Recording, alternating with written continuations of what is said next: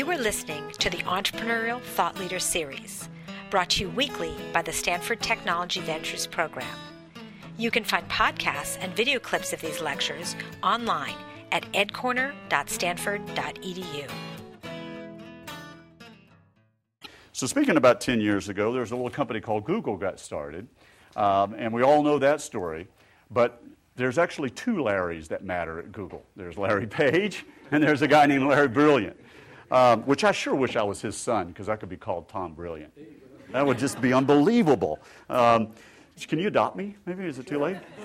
Uh, so I, we, everybody online as well as here has the flyer and has his bio. If I told you his bio and tried to do a proper intro, I would be up here for half an hour. We only have an hour with Larry Brilliant, so I, I would rather just get at it. But he is the executive director of Google.org, as you know. And I don't know about you today, but the news this uh, week has not exactly been fun to read or, or see. Uh, with all, everything going on in uh, Asia with cyclones and, and, earthquakes and so on. So today, I, I got to tell you, I was pretty anxious and, and frankly depressed. Uh, when I re- was reminded that I was getting a chance to come and see this. And when you look at what Google Org is trying to do, and when we hear this, and also get to know this human being and all the things that he's done since he was, uh, you know, the college age of the, of the, uh, the folks in the room, it's pretty inspirational. So it's perfect timing to have Larry come to campus and be online with us. So let's welcome Larry Brilliant from Google.org. Thank you, Larry.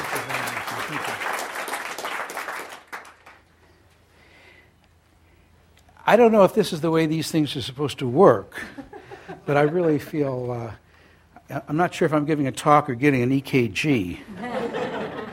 Um, well, it's really nice to meet all of you, and it's very nice to be here. Um, and Tom, thank you very much, and, and Brooke, thank you very much for setting this up. I won't tell everybody here you promised to sing Grateful Dead songs. I'll just we'll just keep that between you and me, privately, secretly.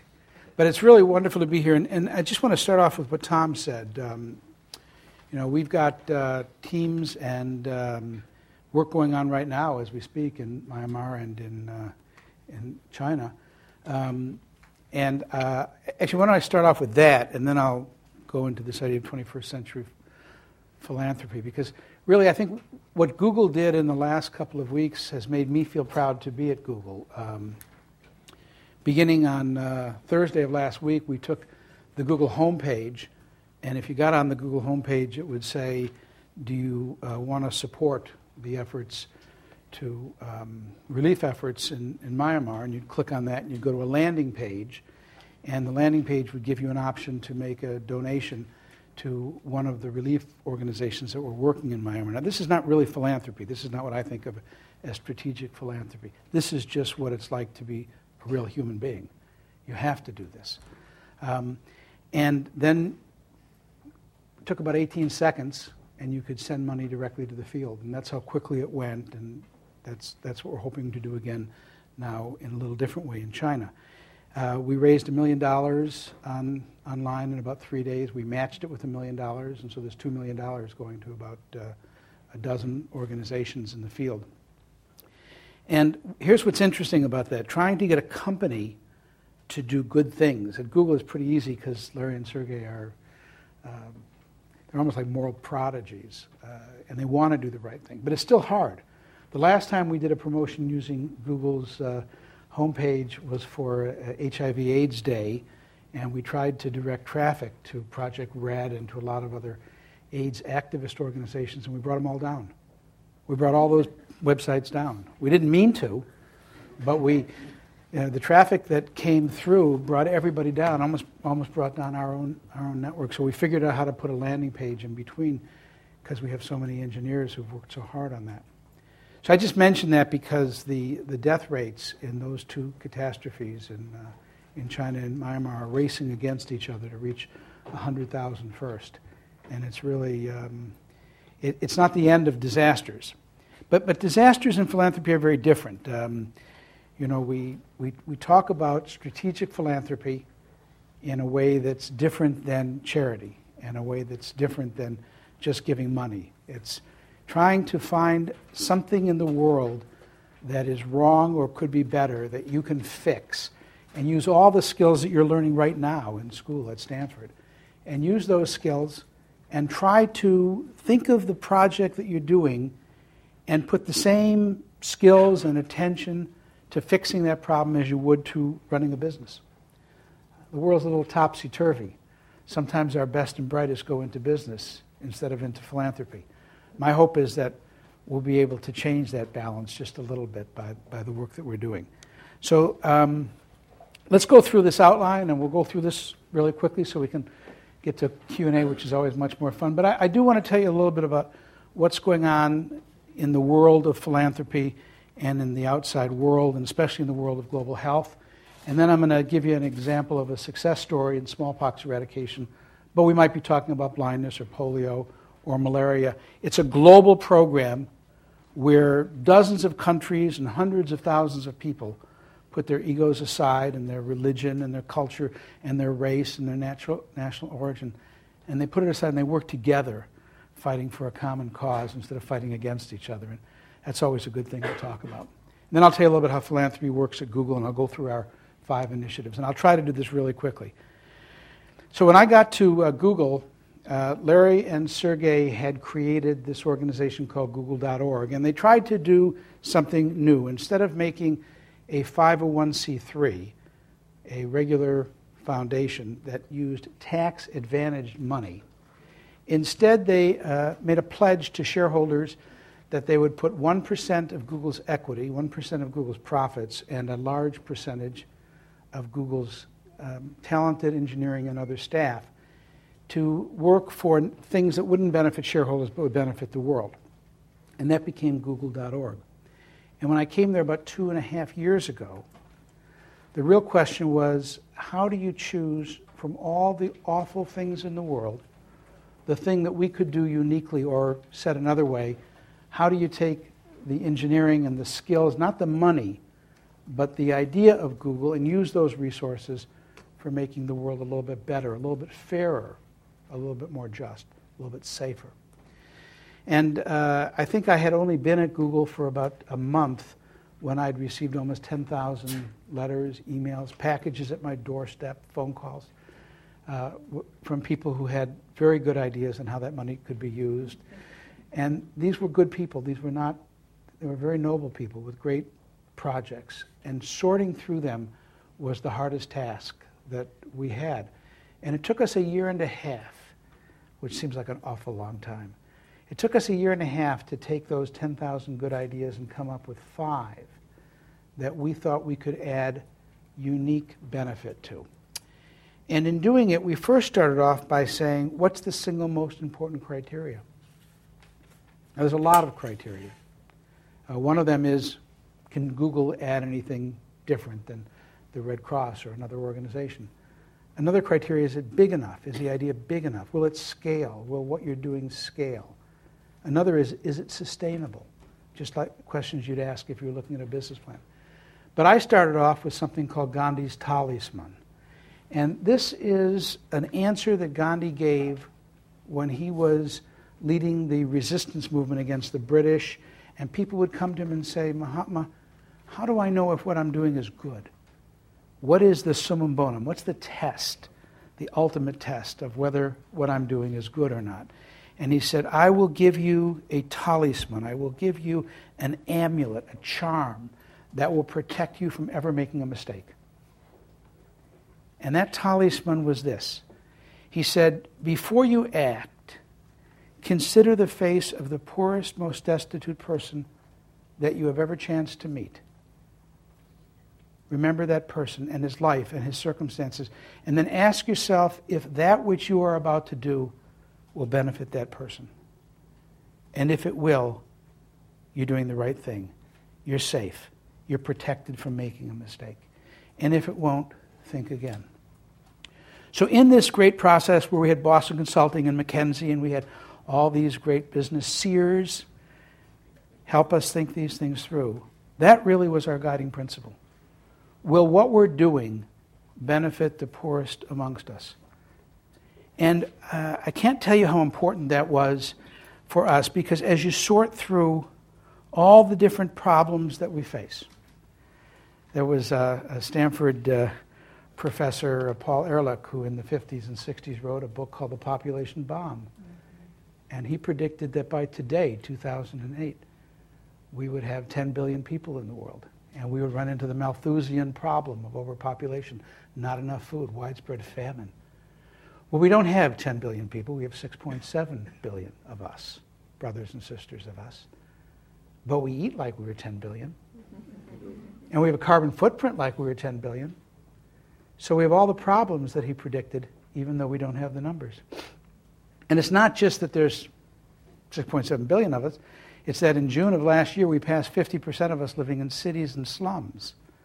And by the year 2020, there'll be 19 cities that have a population of more than 20 million people in them without services for 30% of those people. And it's not just there's more of us and that we're congregated in cities, that we're pushing every single frontier. We're pushing the frontier in the Amazon and rainforests. We are coming into contact with animals that humans have never been in contact before, and we are eating them.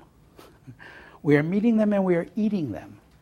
So the viral chatter that goes back and forth between zoonotic diseases and humans and our insect carriers is at a velocity and a noise level never before. And if you look at places like Southern Asia, Southern Southeast Asia, and you find that there is now a density of population of animals and humans living together. If you go to Laos, 90% of, of homes in Laos have uh, chickens, which is a measure of, of uh, wealth, but they also have pigs. And the chickens live on one level and the pigs live on another. And when you eat the chicken and there's chicken body parts left over, they're rendered, as it's called. They're chewed up in a grinder and they're fed to the pigs. And when you eat the pigs and there's pig parts left over, they're chewed up and they're put in a renderer and they're fed to the chickens. So humans and chickens and pigs are eating the same protein substance. I can't think of a better science experiment. If you wanted to create bird flu and try to build a pandemic, that's what's happening as a consequence of population. It's just not our sheer numbers. And that's the background to global warming. That's the background to pressures in land as communities are struggling for survival. That's why 900 million people today don't have adequate food, and the number's going up. And every time we try to fix something, as we did with ethanol, some other part of this complex system creaks. And now we have chapati riots and uh, tortilla riots because the prices of food have reached a level that most people can't afford them. This is the background that we're dealing with, and it, it is the cause of an increasing disparity in wealth. I don't think we've ever seen a situation in human history where the disparity between the rich and the poor is as great as it is today. Now, I love India. I lived in India for 10 years, and I consider myself a, an honorary Indian. Uh, and Indians are justly proud of the fact there are more billionaires in Bombay than there are in New York City. But hardly a few kilometers away, there are 300 million people living on 70 cents a day. We've never seen a situation like this in human history. Maybe pre Bolshevik Russia, but not on a scale that we face right now. President Clinton said recently that this situation is it is unprecedented, it is unfair, it is unsustainable, and it is insecure. This is the background against which philanthropy has to choose what do we do that makes the world better? And how do we deal with the really big issues, the trends in health and climate? Jack Geiger, who was the founder of community medicine, said that in situations like this, the poor get sicker and the sick get poorer. And I wonder what he would say today. So, against this background of negativity, it'd be very easy to see the glass as half empty. In fact, uh, I'm often accused of being too short to actually see that the glass is really half empty because I can only see the part which is half full. And I really am very optimistic because what has happened against this background of all of these grave issues that we face, largely out of Stanford and colleges like Stanford, a new breed of entrepreneur and philanthropists have emerged. The Pierre Omidyars, the Jeff Skolls, the Mark Benioffs, Larry and Sergey. Where did these people come from? You know, in, uh, when I was growing up, we didn't have people who would make such a terrific commercial success. And then while they were still young, turn their attention to the big problems of, of humanity. You live in a very special time. You are not only privileged because you get to go to a school like Stanford, you're privileged because around you are people who will reshape the world. And one person with a great idea can make a Google and a Google.org, and Bill Gates can make the Gates Foundation. This is a time of grave danger, but even more richer opportunities. Well, I'll tell you a little about smallpox because I will never be able to be pessimistic having seen the worst disease in history eradicated. And when I worked in India in 1974, most of you weren't even a gleam in your parents' eyes in 1974.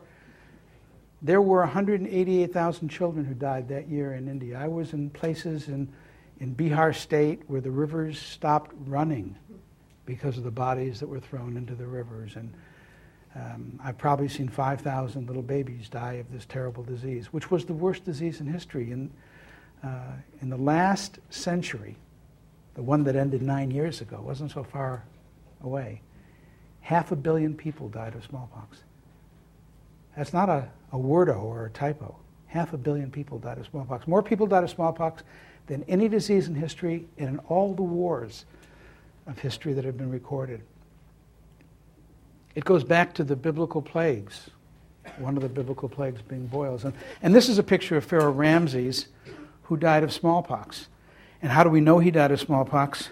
Because this little area of his skin, a friend of mine from CDC was asked by Anwar Sadat's widow to come and open up the sarcophagus and, and look at the mummy and take a little piece of skin and put it under electron microscope, and we could still see smallpox viruses. So, this is a disease which began back in antiquity, and I was able to see the very last case of smallpox in nature. So, I can never be pessimistic in, in the midst of the worst plague or the worst disaster. And you shouldn't be either. Because if humanity can set aside our historic problems and conquer a disease like smallpox and soon polio, and please God, soon after that, malaria, and in between, we'll get rid of guinea worm. These are great accomplishments, but they take more than just science. They take will. They take the same will that it takes to start a company and to push it through into marketability. It takes something which public health has not historically had a great deal of. But now we're finding new ways to do that. Now, this is my favorite slide. And it is my favorite slide not because I like to see the death of kings and queens and sovereigns. It is not my favorite slide because we can put a list of all the great people with all the wealth in the world and all the power, and they died from one disease. But it's my favorite slide because it tells me, and it should tell you, that at some level, we're all in this together. That it's true that 99.4% of all of our genetic material is the same. That it doesn't matter what race we are, what religion, what national origin. At some level, if you're not vaccinated against a new virus which kills people and you get it, you're going to die we share that in common. So if we pollute the water, we pollute the air, there's no place to hide. There's no amount of wealth that will allow you to buy your private island. Because these guys have tried it all throughout history, but they died from smallpox. And to get rid of smallpox, it took the largest army in United Nations history. In India alone, we had 150,000 people who went door to door trying to find every case of hidden smallpox. And we visited every house in India every month, regularly for 20 months. We made over a billion house calls. Something you won't find too many doctors, even at Stanford, doing, I think. And this is a uh, classic case of smallpox, and I don't put it up here to make you feel bad or turn away. I put it here because it's actually a very mild case of smallpox. It's just to give you an idea of how horrible the disease was. Um, in, in a bad case of smallpox, which we call confluent smallpox, there will not be a single point on this child's skin where you could put your finger. The fact that there's some isolated areas means this child will live and not die, whereas a third of all kids who got smallpox did die. And this is really an important graph because it's a histogram and it shows you that in 1974 we reached the peak of the most number of cases of smallpox recorded in human history. We had to do that because if we didn't find every case of smallpox at the same time, every virus in the world, on the planet at the same time, we couldn't put a circle of immunity around it and stop that virus from going on to the next susceptible patient. And, and I put this here just to remind me the number of people who worked from 50 different countries and put down the things that divided them so they could work together on a common cause. And that's what we're trying to do right now in fighting against climate change. That's what we're trying to do right now in fighting against new diseases. We don't have that level of effort yet in trying to bridge the gap between the rich and the poor. We don't have that level of agreement yet on education and how to make new jobs in Africa. But we're just getting started. So at Google, um, there's philanthropy in every department. There, we have a number of Googlers here today. Raise your hand from Google. And uh, within Google, every department has its own uh, bit of philanthropy, which is quite wonderful.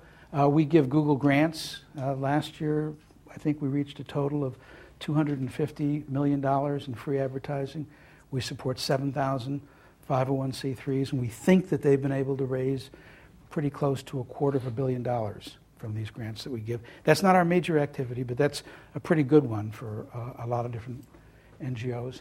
Um, Google Earth is very popular. When people call me up and they ask for something, it's almost inevitably for Google Earth, way before about money, so they can show what disease or what issue they're working on and how, it, how it's shown all over the world.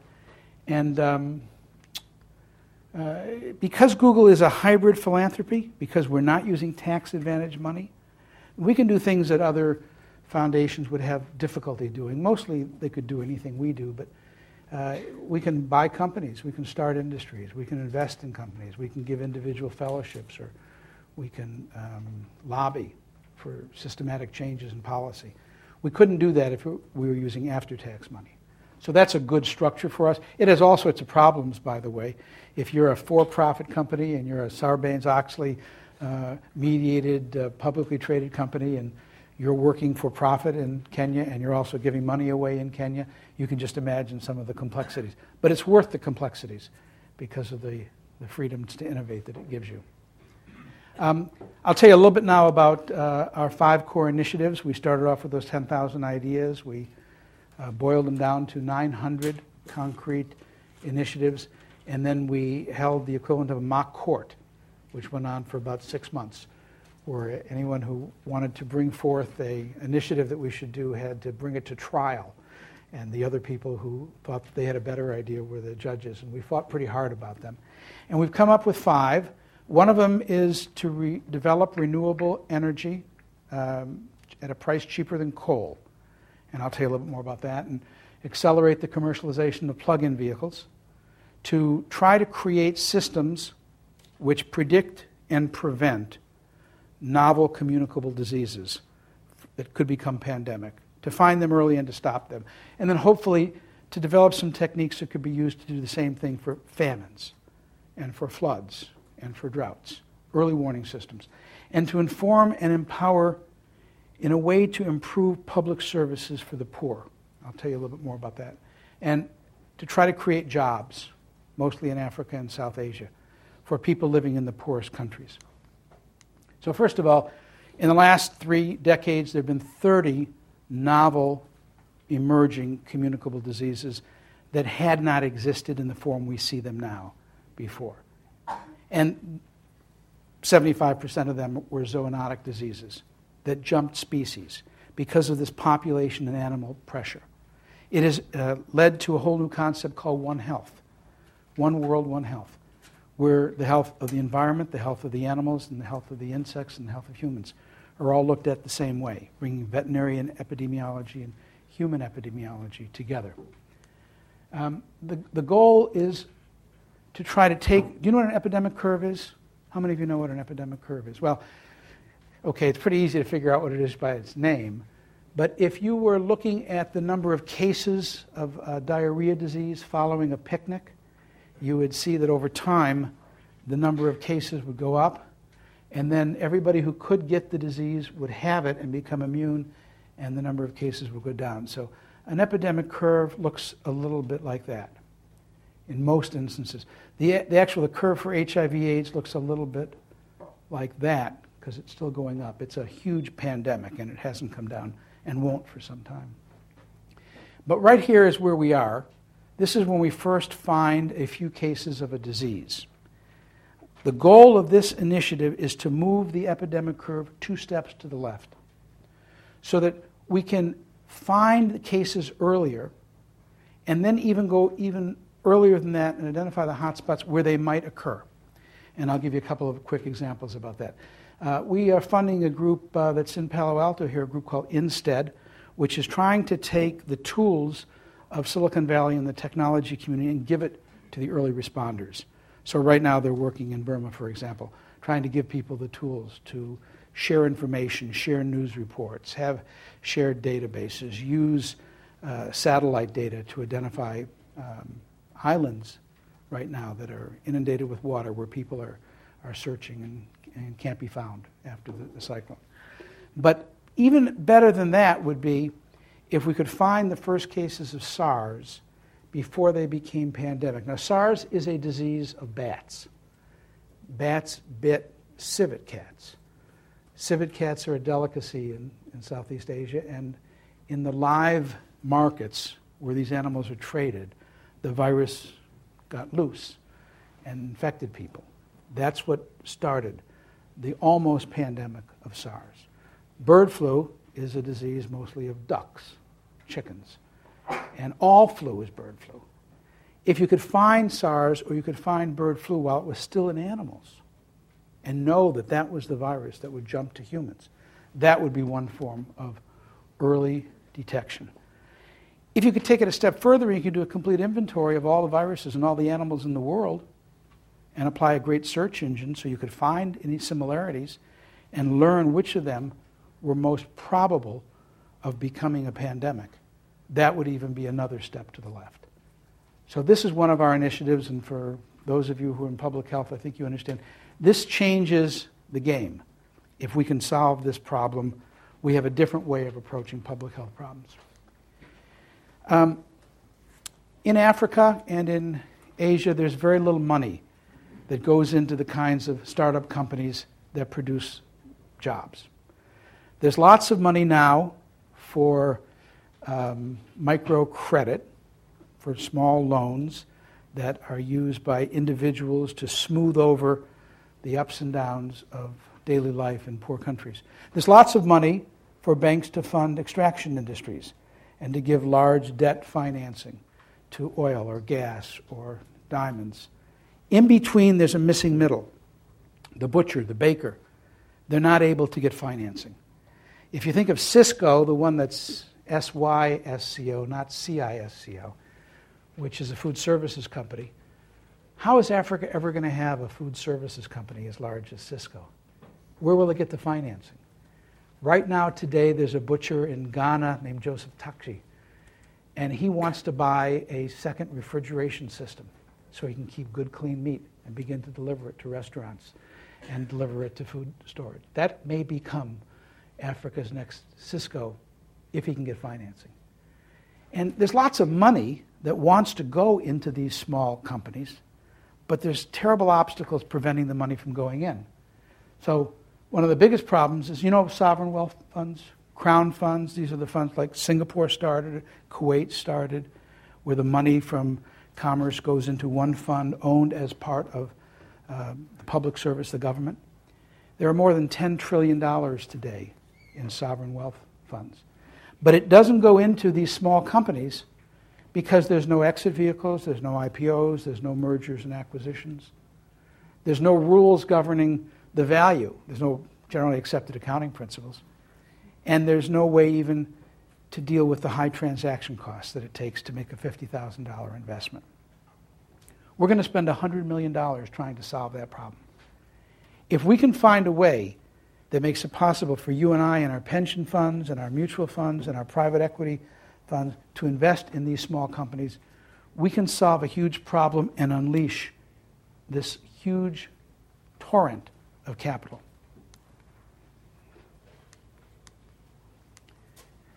Same thing is true in a little different way in public services. Um, there's a big fight right now in the developing world. I went to Africa last year to TED, and, and Brooke was there with me we watched uh, 100 African entrepreneurs who were uh, fellows, and uh, Bono was there. And these 100 African entrepreneurs, when Bono got on the stage, they booed him. They booed him. And they said, We don't want foreign aid. If you want to make Africa get out of poverty, make me rich. Fund my company. Don't fund my government. And that meeting was divided between debt financing, foreign aid, and trade. It was almost like a mantra trade, aid, trade, aid, like a Michigan Ohio State game fighting. I won't talk about the big game here. I might be on the wrong side of it. I don't know. I'm just guessing. aid, trade, aid, trade. But that's not the right thing. You talk to poor people in poor countries, they only want two things they want a job, they want the dignity of labor, they want to be able to send their kids to school so they can have a better life than they did. Same thing our parents wanted. And they want the services that the government promised them to be delivered. They want the water, they want the health care, and they want education.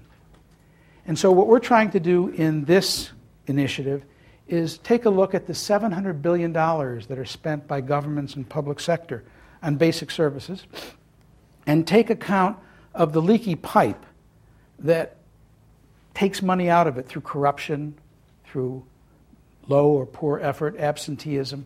These wasted resources. So at the end of that pipe, governments allocate $700 billion. What comes out of it is 70 billion. Now, that's the total amount of foreign aid in the world, by the way, every year, too.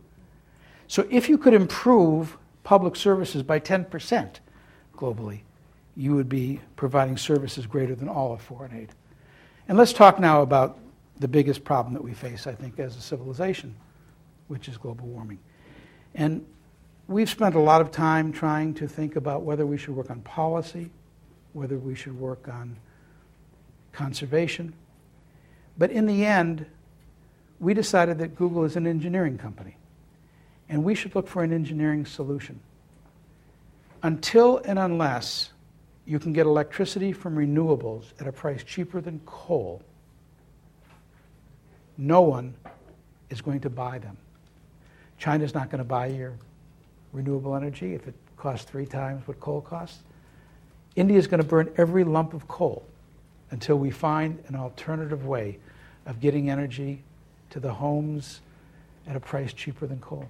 Today, coal costs about four cents per kilowatt hour.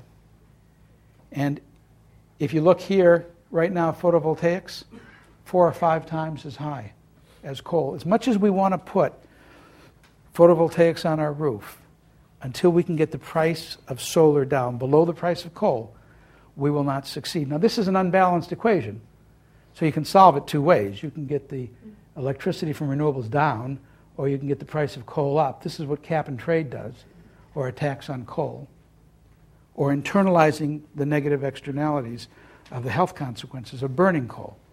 One way or another, society is going to have to solve that problem in order for us to solve climate change.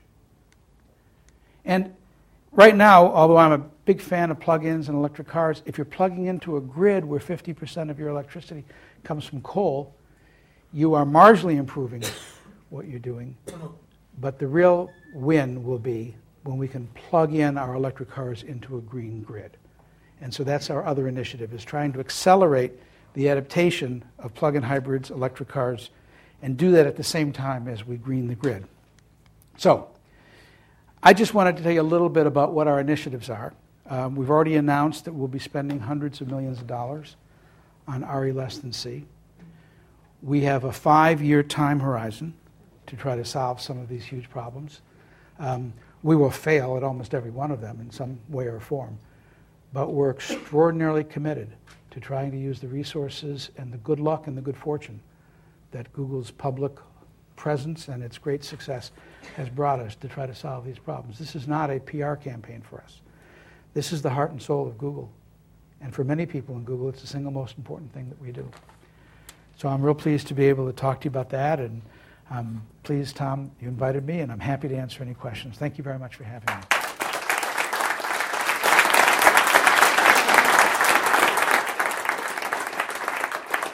How do you want to do this? Repeat the question. Just uh, speak up, and he'll repeat the question for online.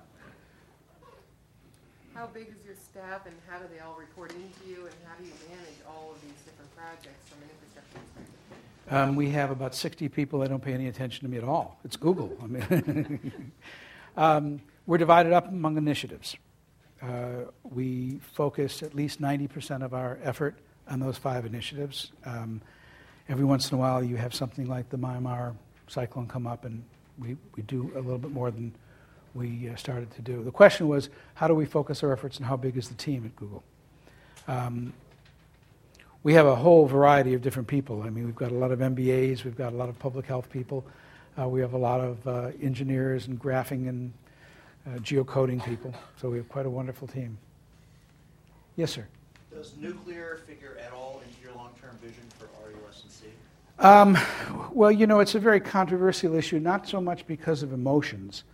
Um, I think if you just look at it from an engineering point of view, uh, there will never be um, enough uranium to, to make a measurable difference in the total aggregate needs of power compared to solar and uh, compared to wind and enhanced geothermal. So, so it is a rounding error. E- even if we roll it out as fast as we possibly can practically, it's still a rounding error in our needs.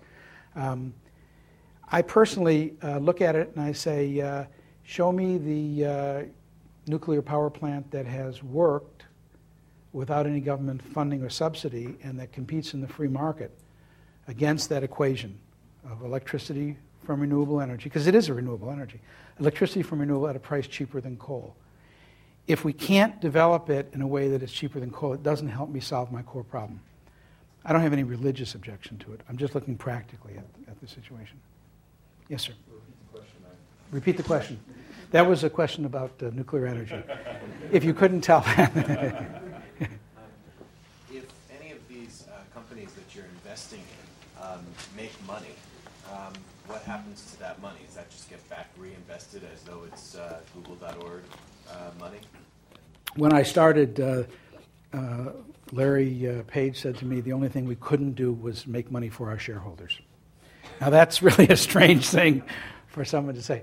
But um, we expect to make money. We hope to make money. Um, and, and the reason that we hope to make money isn't so much that we really care about the money that we make, although profits are going to indeed be recycled into good things.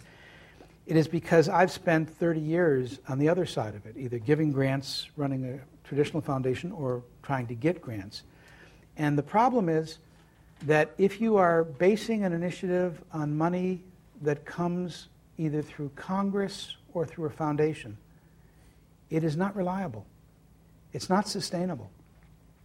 We call Congress the disease of the month Congress because they change their mind every day. The cause of the month Congress, if you look at it more wider. You just think we're going to be having a whole seismic shift in our political structure, and the next incoming administration wants to do exactly the opposite of the other one. If you're caught between two administrations, you don't have a sustainable project. And the same thing is true in foundations. In, we live in a capitalist world. We owe a great deal of uh, gratitude to the venture capitalists, to the entrepreneurial activities that create the jobs in this country and every other place. And we will not be able to be successful in doing great and ambitious tasks unless we fit into that world. Yes, sir. Yeah, what is the best idea to, or best way to get ideas to you? Um, you know, I mean, you're generating a lot in-house, but let's say I have um, Well, it's, it's easier and harder now that we have our initiatives because we're only going to do those five initiatives. So if you have an idea that fits in those initiatives, we want to hear from you. Uh, whereas a year and a half ago, we didn't know what to do with everything that was coming in. Uh, so get on the website, the google.org website, take a look and see if you have an idea which fits that initiative, and then each one of those initiatives on our website has an individual who's responsible for looking at those new ideas. And the difference is we crave those ideas now, whereas a year and a half, we didn't know if we were going to do water or we were going to do solar. Yes, ma'am. Um, I was wondering if you could speak to some of the key um, drivers that you think will make RUS&C successful um, from cultural, government, um, lifestyle, you know, what, are, what will have to change to make it successful? Well, actually, from none of those are important, and I used to think those were all important. Um, If, if you have a way to deliver electricity from solar or enhanced geothermal or wind at a price less than coal, every utility is going to buy your energy. They're going to buy your electricity. So, it, yes, it's really important that we increase government money for R&D. Last year it was $900 million total, all country, for all research and development and renewables. That's a, that's a moral crime, I think. Um, but the reality is that it's not going to be the government that solves that problem. Going be somebody in this room. Going be some engineer here or another college that's going to solve some of those problems. We have to figure out transmission, one of the biggest issues, or storage. We have to figure out ways to scale and get declining unit costs as we move forward and scale. But it's still an engineerable solution. And if you think about a world in which the grid is green and we drive cars that plug into that grid, you've solved half the problem or more. There's some parts of the problem we're just not going to solve. Cows will continue to burp and do the other thing that they do, and that's 14 to 15 percent of climate change. Until we all become vegetarians, we're going to deal with that issue. But this is a huge chunk of the problem, and it's something that we can solve. Yes? Do you have a portfolio of patents in the works or anticipate that? Question is, do we have a portfolio of patents in the works? We actually do have some things that might be patentable, we hope. Um, and we're going to be starting to publish a lot into the scientific literature. Uh, that's not our goal, that's a, an outcome of the creative process. Yes? So, um, Google.org has come into this, you know, um, corporate social responsibility type area now, right, in the last year or so. Can you tell me that for your five initiatives, there are people who've been in um, small and medium business enterprises who've been there for a long time? Are you, are you going to partner with people in your five initiatives who, who have a wealth of experience and, you know? Sure. Uh, the question is, are we going to partner with people in these initiatives? Of exp- We're partnering with over 100 organizations right now. Um, uh, we've given grants um, just under $100 million so far, uh, almost all beginning in uh, November of last year. Uh, we've given grants to about uh, 300 different organizations. We're partnering with 10 times that many organizations, um, and we do almost nothing ourselves. Uh, we work through other people and with other people. Um, and I don't think there's any way to do it. If you come into the scene and you're the kindergarten student, as we are, and you tell the postgraduate uh, uh, seminar how they should do the work they've been doing for 20 years, it's, it's probably not the smartest thing to do, and it doesn't work. So you're bringing clout, you're bringing money, and we will reach into these, say it's triple right? Uh, Into what? uh, Into CIDA, you know, Canadian, Yeah. uh, International Development Agency. Yeah. So then, when you partner with somebody like that, are you bringing in Google's might? Because Google has might, right? So the, the, the question is, CIDA is the Canadian Development Organization, like we have AID, and there's another SIDA with an S, which is Swedish and Danida, and these are the big government-sponsored um, economic development organizations, and we partner with all of them, uh, especially right now in, uh, in- disaster relief. Over there. Um, What do you see as the most exciting storage technology, either out there or that you guys are already investing in? Um, that's a long story, and probably all, maybe a little. We can talk about that afterwards. But uh, where did I see? Uh, I think Forbes just had an article which was said, "Go long on lithium," and it happened right after uh, the, the cyclone in Burma. And I didn't know if they were talking about a, an antidepressant or if they were talking about the battery. So uh, I think probably the world's going to use lithium in several different ways. But um, it's a great question, and storage is a is a factor. It may not be as big a factor if we can solve transmission. If you can't solve transmission, storage is a bigger problem. Because most, you, you guys all know this, but most renewable energy sources, except for enhanced geothermal, deep geothermal, um, are so inconsistent, uh, periodical, that you have to find ways to either, sol- either store it or get it into the grid right away so it c- can be used in a large, a large area. I think we have time for maybe one or two more, or more than that? More? Uh, so Brooke is going to sing, um, and I think he was going to sing Ripple. maybe later. How do you analyze the link between climate change and global infectious disease? Analyze it or attribute it, characterize it. See it evolving. Um, I can't, I mean, there are a few cases where emerging communicable diseases or transforming communicable diseases, which is equally important. Let's take tuberculosis, which is an old disease and it's transforming. You now have multiple drug resistant tuberculosis. And the reason you have multiple drug resistant tuberculosis is because the bacterium which causes tuberculosis has now gone through a number of reservoirs. These are human beings as reservoirs who are immunocompromised. They're either immunocompromised because they have HIV AIDS or because they are um, on um, chemotherapy. Um, so there are a few that are a little far away from global warming. I'd say 90% of the zoonotic emerging communicable diseases are directly related to climate change. Um, let's take an example. Every mosquito uh, borne disease is going to be affected by climate change. Uh, the Anopheles mosquito uh, will, five years from now, um, come in contact with one billion more people than it does today. That's just taking one example.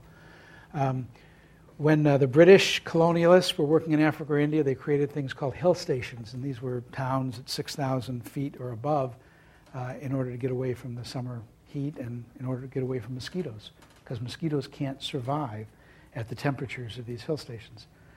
Well, today they can survive at these temperatures.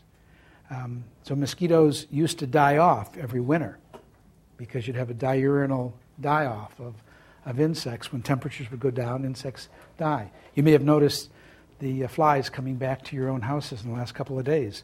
It's the end of that diurnal die off. Well, we're not going to have that in five years. Well, temperatures will never go down low enough to freeze out the insects. So the velocity of insect human interactions will increase. The latitude and longitude and altitude that mosquitoes will be able to go and carry their diseases, whether it's uh, Japanese encephalitis or dengue or, or malaria. So that is a completely climate related disease. We don't have enough food.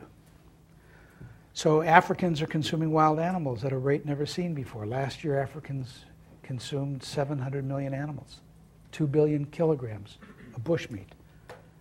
So we're funding organizations that go out into the bush and take a drop of blood from an animal that's killed and a drop of blood from the hunter, and we look at the viral chatter that goes back and forth between hunters and humans to see what viruses are there that are likely to jump species, have jumped species, and what do we see in the human genetic trace that shows that that virus has been there before or not.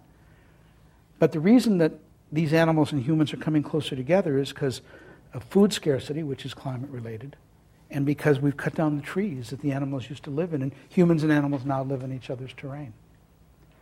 So I think this is a huge question going forward. And, and by the way, it's a huge question going backwards. HIV AIDS absolutely was a monkey disease. Monkeys were eaten by chimpanzees, and humans and, monkey, humans and chimpanzees did naughty things together. And if it hadn't been for those monkeys coming in contact with a third party, these chimpanzees, we would not have HIV AIDS today. And can you imagine, had we been there the first time that virus jumped species with an early warning system and found it, this horrific epidemic of HIV AIDS, one of the worst pandemics in history, could have been averted. Yes? You mentioned to flip people's thinking from pouring all their efforts into um, just for-profit companies to more socially responsible.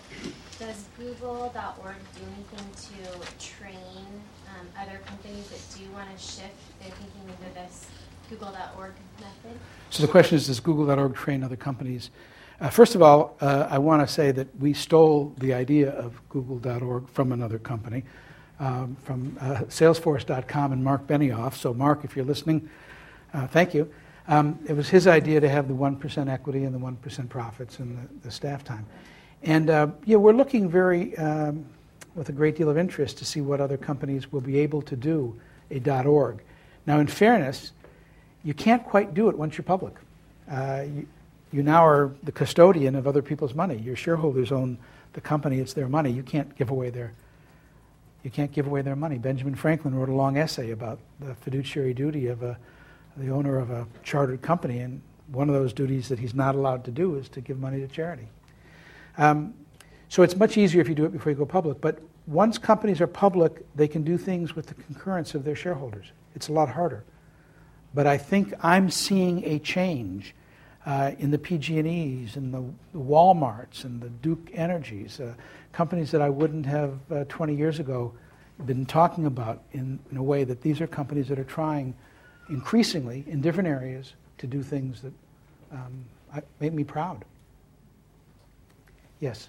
Uh, you showed that uh, photovoltaic solar is maybe five times more expensive than coal. Is there any prospects for other forms of solar? Sure, sure. I mean, we're very interested in, in, in solar thermal, and we've announced a couple of investments in solar thermal companies. And, um, you know, it, it, does seem like of all the things that you look at, if you could get the mirrors cheaper and, and replace the expense of the mirrors with uh, IT technology so you could scale it faster, we should be able to solve that problem. I mean, it's, um, it's logical to think that today's round of, uh, of solar thermal companies can produce electricity in the 8 to 12 cents per kilowatt hour. Coal is 4. Um, we should be able to drive down one or up the other. I'm very optimistic about that. Enhanced geothermal, even more so, I think. Yes?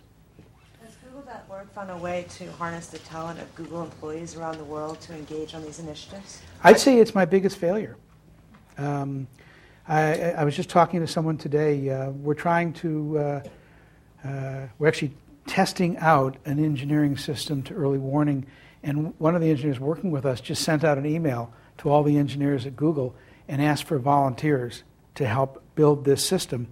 And in 36 hours, let me see if I have the numbers right. In 36 hours, he got uh, 500 engineers to volunteer time, and in the aggregate, um, what he was able to do was amazing.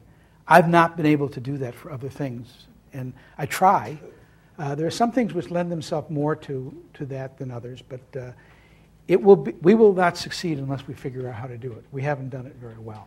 I wish we had done it better. Yes? So you mentioned in eradicating smallpox, a lot of that's sort of low tech and door to door and pretty basic vaccine technology.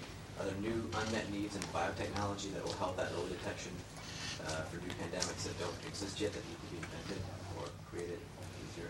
Brooke? He's asking if there are are new techniques in, in biotech that haven't been invented yet that would help solve early warning. New rapid point-of-care diagnostics, very inexpensive, used by non-trained technicians, uh, non-trained person in the field. We, we have a number of people that we work with who, who uh, feel that it's not the $1,000 genome that the target is, but the million-dollar sequencer. That could be a small sequencer put into uh, into developing countries. Scale is one of the big issues. It, it, so many of these questions get answered when you can take current technologies and scale them or new technologies. Yes, hi. Uh, in your five areas, I didn't see anything about war, violence, uh, conflict resolution, nonviolence. Did you think a lot about that yeah. in your process? Yeah. Question is, did we think a lot about war, conflict? and conflict resolution, I mean, certainly we, there's, there's, there's, it's a growth industry. um, no, we, we think a lot about it, and we do do quite a bit with it, but we do it, we do it in a different way. It doesn't fall into our five initiatives, but of the 7,000 nonprofits that we support uh, through Google grants, and especially with Google Earth, I would say a very high proportion of them are dealing with conflict resolution. Uh, it's a huge problem. Um, w- w- it made our our shortlist, um, it was hard to see what we had uniquely to offer. Um, it, it is not a problem that is easily susceptible to an engineering solution.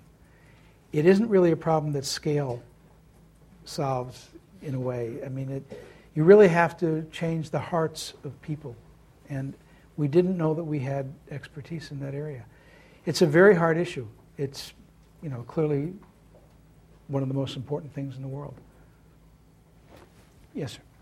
um, speaking from an African standpoint, those initiatives all are pretty um, useful in that region. They're not mutually exclusive. And if the solutions are developed, say, in uh, Mountain View or in San Francisco, they have a certain perspective. How are you able to get those into the field? For example, when you talk about solar thermal being 8 to 15 cents per kilowatt, which sounds unprofitable or not viable in the US or less competitive. In some countries in Africa, it is quite competitive. Do you have a mechanism for getting those initiatives first to overlap so that everybody working in engineering, small business, enterprise growth, and so on can share ideas, but also a way of getting that information seeping into where it's needed most, right immediately, not waiting until you have a perfect solution?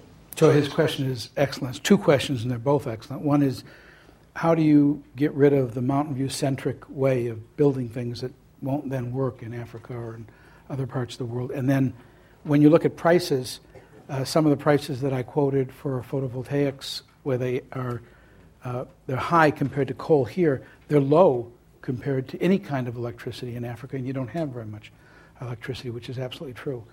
Um, let's take that first one. Uh, almost everything that we're doing in um, our SME initiative, this missing middle initiative, and in the Inform and Empower, which is improving government services, is being done in Africa primarily in Tanzania and East Africa. We're also funding in Ghana the uh, Carter Center's work on, on guinea worm eradication. We're funding uh, disease um, early warning systems in South Africa as well as working in Ethiopia. Um, so we're doing a lot in Africa, and we feel really comfortable with that. We, we love working in Africa, and I'm very optimistic about Africa. I, I bet people don't know that the top two performing stock markets in the world last year were both in Africa, for example. The other question about um, the appropriateness of different technology in different countries is a really good one. Uh, Africa may find a lot of its electricity being off grid because transmission is such a high component of cost. Thank you all very much. Thank you very much.